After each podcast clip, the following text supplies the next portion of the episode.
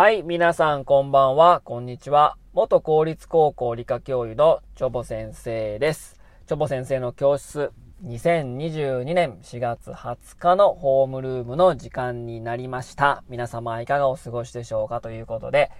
えー本日取り上げる題材はですね、ピーマンでございます。えーね、どうして子供たちはピーマンが嫌いなのかというね、お話をしたいと思うんですけども、まあ子供たちに限らずですね、えー大人の皆さんもですね、ピーマンちょっと苦手やわっていうね、えー方もね、数多くいらっしゃるのではないかなと思いますということで。まあまあ、あの、まあピーマンですけども、まあビタミン C が豊富で、まあ夏のビタミン供給源として優れていますけどもですね、残念ながら嫌いな人が多いと。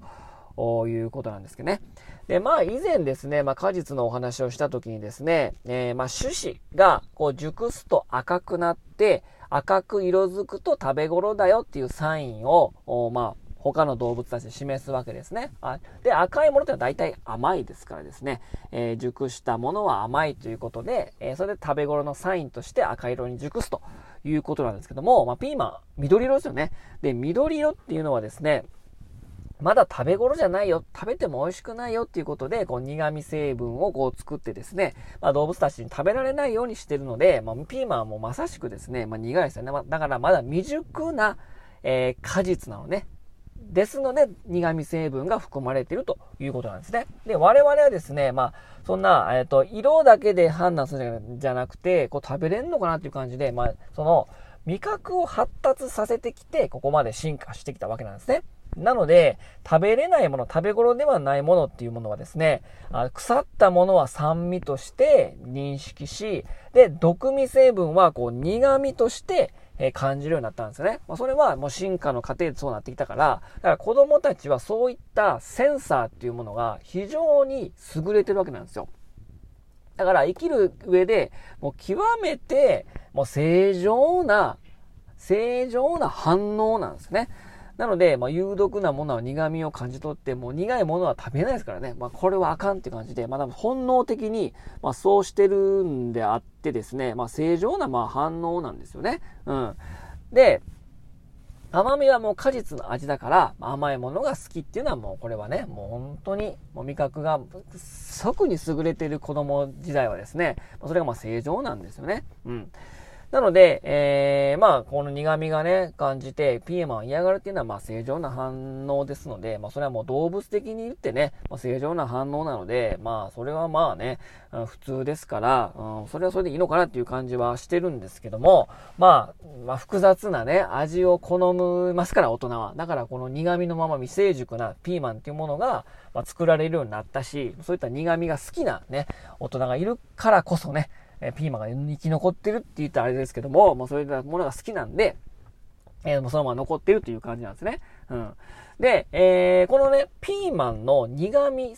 物質って言うんですけど、まあ苦味があるっていうのは、これね、全然ね、もうほんまに最近まで分かってなかったんですよ。もう正体不明みたいな。うん。まあ一応ね、野菜の話で、野菜が作られてる成分って大体わか、まだまだ全然分かってないから、まあカオスな部分がありますよ、みたいなお話したと思うんですけど、まあ苦味成分ってのは全然分かってなかったんですけど、おー滝種苗っていうね、これね、えっと、植物の種を作っている、えー有名な企業、世界第4番目やったかな？と、えーお茶の水女子大学があ開発したですね、えーっと、子供ピーマン、まあ、苦味が少ない、えーピーマンを作ることに成功して、で、普通の苦味があるやつと苦味がないやつを比較してみて、え作られる物質、作られない物質っていうのは判明したんで、苦味物質が何なのかってことをね、突き止めることができたんですよ。で、この苦味なんですけども、渋みのポリフェノールの一種であるクエルシトリンと、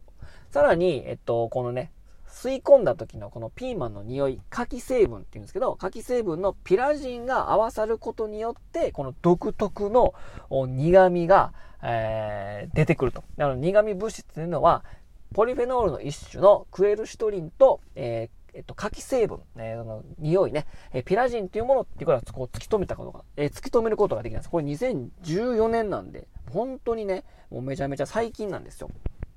で、この、えっ、ー、と、クエルシトリンとかこういう苦味物質がですね、じゃあどのように調理すれば、その苦味物質が出にくくなるのかっていうことなんですけども、えー、これね、焼けばいいんですよ。うん。これね、焼いて加熱すれば、この苦味物質は分解されるので、えー、火を通せば、えっ、と、苦味を取り除く取り除くことができるんですけど、ふとね、思い返してみてください。どんなに細かく切っても、ピーマン入ってるやんみたいな感じでね、子供って気づくと思うんですけど、あれとか加熱した、加熱した調理ね、バッ例えばチャーハンに入れたりとか、なんかこう、野菜炒めに入れたり入れたりとかしても、なんかバレるじゃないですか。どんなに小さく細かくしても、なんかこう、いや、入ってますやんみたいなね、ことを敏感に感じ取るんですけど、あれ、なんか加熱してもあかんやんって思う方もね、今いらっしゃったと思うんですけど、で、この、え苦味物質なんですけども、酸素とね、結びつくとね、分解されにくくなるんですよ。うん。確かに加熱して分解されるんだけど、それを隠そうと思って細かく刻むことによって、より酸素と結びつきやすくなりますよね。その一個一個が。そうするとですね、こう苦味物質がこう酸素と結びつくと、分解されないんですよ。ややこしいですよね。うん。酸素と結びつきやすくなって、苦味成分物質が残っちゃうって感じなんですよね。だからどんだけ細かく切っても子供にバレちゃうってことなんですよね。うん。だから小さく切り刻めば刻むほど、酸素と結びやすくなるので、もうかえってこう逆効果になっちゃうんですよね。なので、どういう風にすればいいかというと、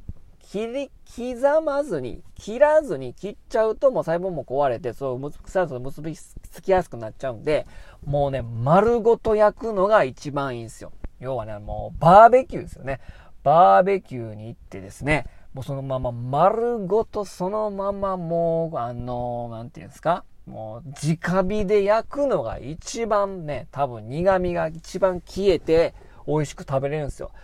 嫌いやからこそ、もう丸ごと食うみたいなね。うん、もう嫌いな人にとってみれば、いや、丸ごと焼いたら絶対そんなん苦いやんと思うかもしれないですけど、それが一番科学的に、まあ、理にかなった苦味物質、えクエルシトリンを、クエルシトリンやったっけ？あえー、クエルシトリンですよね。えー、クエルシトリンを、えー、消す方法になるんですね。だから丸ごと焼いてください。うん。嫌いだからこそ丸ごと焼いて、そうすると苦味物質なくなるから。もうそれでも、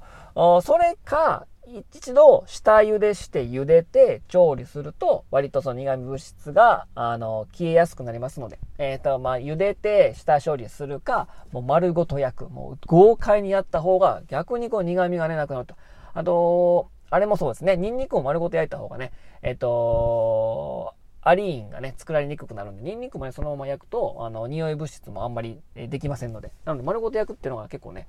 キーかもしれませんね。ということで、えー、本日はピーマンについてお話しました。苦手克服したい方は、バーベキューね、そろそろバーベキューの時期になるよね。夜もそんなに冷えく、冷え、冷えなくなったし、なので、夜焚き火見ながらですね、ピーマン丸ごと焼いて食べてください。そうすると、ピーマン嫌いが克服できるかもしれません。ということで、今日のお話はこの辺にしたいと思います。それでは皆様、さようなら。バイバーイ。